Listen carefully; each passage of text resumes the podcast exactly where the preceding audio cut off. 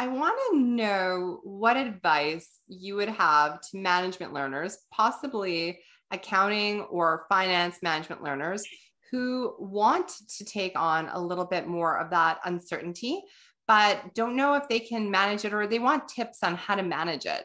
So, can I ask you what your advice to management learners would be to, you know, deal with that uncertainty?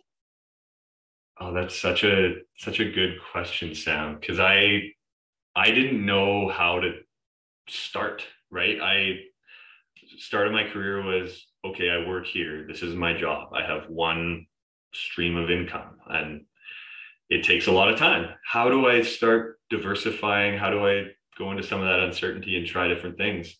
Um, and I, this kind of dovetails, I think, into you're going to maybe ask me about podcasts and books later, but um, I through a podcast I listened to, um, it exposed me to this book called The 10% Entrepreneur. Mm. So you you tend to think of people doing the startup thing as it has to be their whole thing and they're taking all this risk and it's just you're all in and you're a lot of us look at it that and say and myself included like oh i can't i can't give up my paycheck for years and hope this one thing is successful um, but essentially, the message in that book was if you're willing to have a side hustle or a few extra hours a week, whatever it may be, start looking for opportunities like that and scratch that entrepreneurial itch on the side while you're still, especially early in your career, you're, you know, you're just trying to pay rent and afford the mac and cheese and ramen that you're eating and stuff. Uh, oh know? yeah, I'm like I don't know about you, but like my energy in my 20s was like, yeah, yeah, like I got this, and so it's like ha- harness that because yeah. like my energy is still high, but it's different. So like harness that energy and harness the skill set and get paid to yeah. learn things because essentially that's what the yeah. 10% entrepreneur could be is being paid to pick up more skill sets.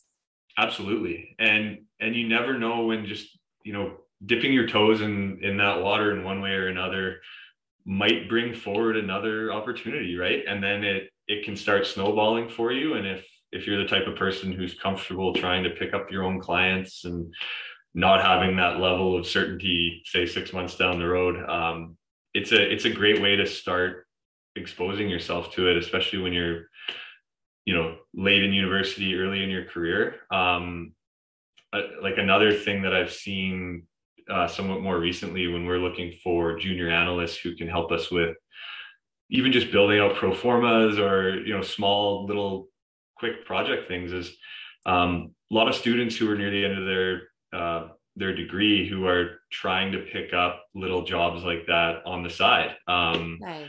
so that and and you'd be surprised for all the students out there how much of a need there is on short-term basis for firms like the one I work for where we're pressed for time we're trying to get a deal done and we're like we need somebody to do a day of research and none of us have the time. Boy it'd be great if we could short-term hire somebody who's junior who's like you said who's looking to get paid to learn. Um, there's opportunities out there. Uh, it's a matter of um, making yourself available and, and seeing who will pay you to learn. Yeah. And having this connection so that when the short term need does come up, they know to reach out to you um, versus like, hey, what do you have right now? It's like, no, just like go out. Keshev's interview is great um, that we did because he worked in like and also made relationships with the people that he worked with or the people that worked with people that he worked with and just made relationships so that you know um, I don't know what his intent is, but I, I know that I, an intent, if somebody was curious about making their own way, is like you put yourself out there and then they know, hey, maybe I'll reach out to this person that I met. Oh, this person is keen to learn this. Oh, that's great. Because yeah, Pat, like you and I have both been there where you're just like, oh my gosh, we have more work than we have hours. I wish like who can I think of that would be A, have the skill set possibly, but B wants to be there and will like make it work and who will, you know, pull an all-nighter to come through for the team, which is to me more important than the skill set. Absolutely. Um, you can you can develop skill sets. Um, it's a lot harder to teach work ethic or change someone's work ethic and willingness to grind if you have to grind, right? Um, and and it doesn't always have to be the all nighter either. Hopefully, yeah. you know, if um, if if it's the right thing, it can be very manageable hours. We hope usually, but Yeah, absolutely, absolutely. We always hope so, and then we hope so. every once we, while. But I feel, I, I feel like our superpower is like we plan and plan, and we, you know, are pragmatic. But sometimes you just you have to pull that lever. Yeah, sometimes brute force is just the only way to get through it. oh man. Okay, I want to throw something out there um, and see if you agree or disagree. But when we look at companies and we analyze their financial statements, if one company had a single source of revenue, we would call that risky. Correct or incorrect? I love this, Sam. Yes, that absolutely.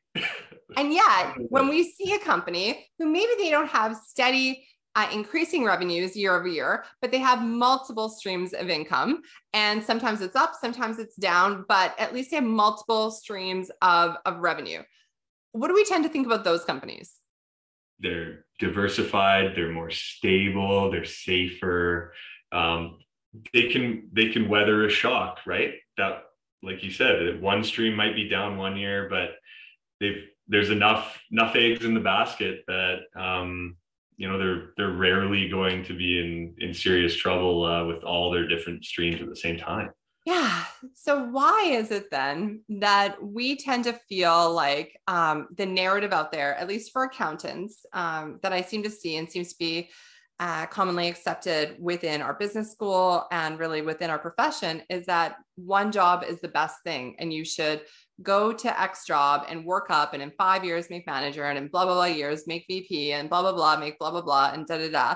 But yet, to me, that is so risky because and maybe that involves a company change or two but it's still a single source of income and it relies on a bunch of factors outside of your control it relies on market conditions. Is there going to be a need? It relies on you know political influence. Like the best power in my opinion is opportunity cost is to have a lot of you know, if you have to turn something down because you have sli- something slightly better, it might feel like garbage, but that's amazing because it means you have options and you've diversified your personal revenue. Oh, absolutely. Like you're you're speaking my language right now all the way. Um, and that was that was something I was telling myself when I was trying to break out from the one job into the multiple different streams was I'm a business, right? Like yeah. I'm I'm not just an employee. I'm if I want to be a business, I can be a business. And it's at the point now where I actually I'm incorporated. I have my own professional corporation because I I hit the point I needed that. Um, but it's yeah, it's it's such a good way to insulate your earnings, um, to have these different multiple streams coming in, and even if it's just two, um, yeah, it's, it's something extra over your regular day job. Even if you're one of the people who wants to focus and there's a lot of us who focus on i have my career at such and such firm such and such company like it's not a bad thing but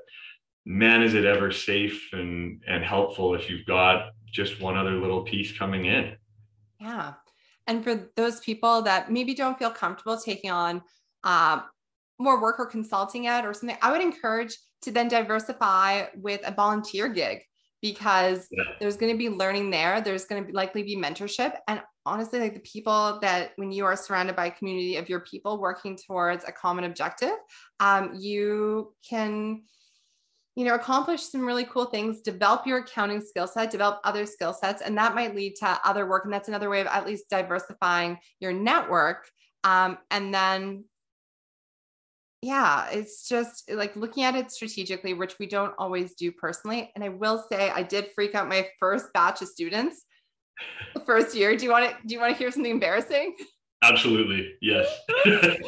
I asked them to define what job security was after like this was like my last class. So like your last class of the semester, and I was going to see them again the next semester, fourth year, intermediate financial accounting two. Uh, the technical was done. We are doing a bit of review, and then it was like the chit chatty part. And I asked them to define what job security was. So they were like, it's when you get a a T4 job. It's when you, uh, it's when your employer pays you enough money that you can make rent and, you know, go for dinner a few times.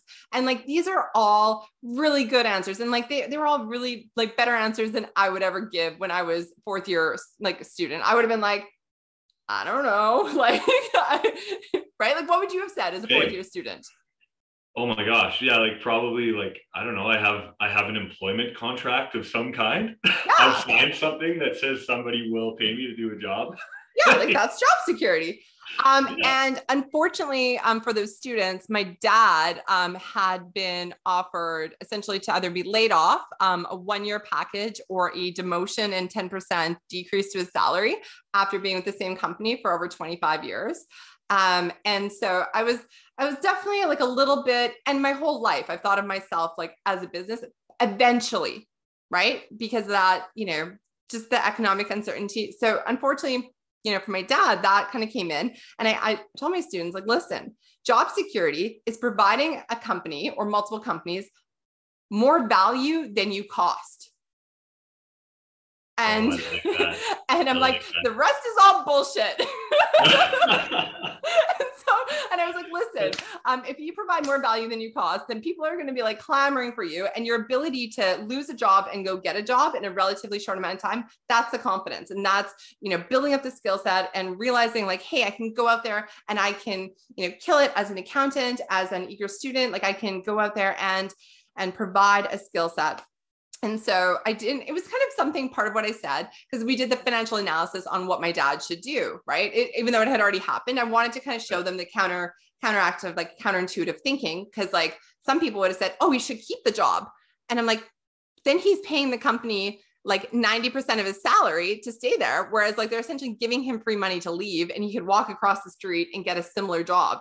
Like, yeah you know and so it's, it's that thinking that comes naturally to us now that we've been in the environment for a little bit but something that kind of the counterintuitive like narrative thinking so then over christmas um i think nothing of it you know and then i come back and one student like a half hour before class like meets me in office hours and he's like okay well, I learned how to take apart a computer and put it back together. And then I'm also going to learn another skill so that I have job security. I was like, oh. took it very seriously. I like that. Yeah, he did. But he said that like for the first um like few days, he was really like upset. And I I'm like, okay, like you know, we talk about audience, we talk about tone, we talk about like our CPA learners who are, you know, on average 24 to, you know, 74. I need to remember, and this is why I love this podcast, is like, yes, we want to talk open and we want to talk um, you know, seriously, because these are adults and these are people with like amazing, not only potential, but they're doing cool stuff now. But it's also like, okay, instead of giving a problem, also provide some solutions or some examples of solutions, you know, to provide that like path forward. So I learned just as much as, they learned through our interactions. Oh man, I I love that. Um, that's such a great question to ask too, because it's you want job security, but you I've never tried to truly define it. I've I think I've in a I've backed into it um, by cobbling together all these different streams of income. Um, but such a good exercise to define it and see what it means to you, and then try to actually pair that up with your approach to your own career. Yeah. Thank you. Yeah. Thank you. It's yeah, not not straightforward. Okay, yeah. that that got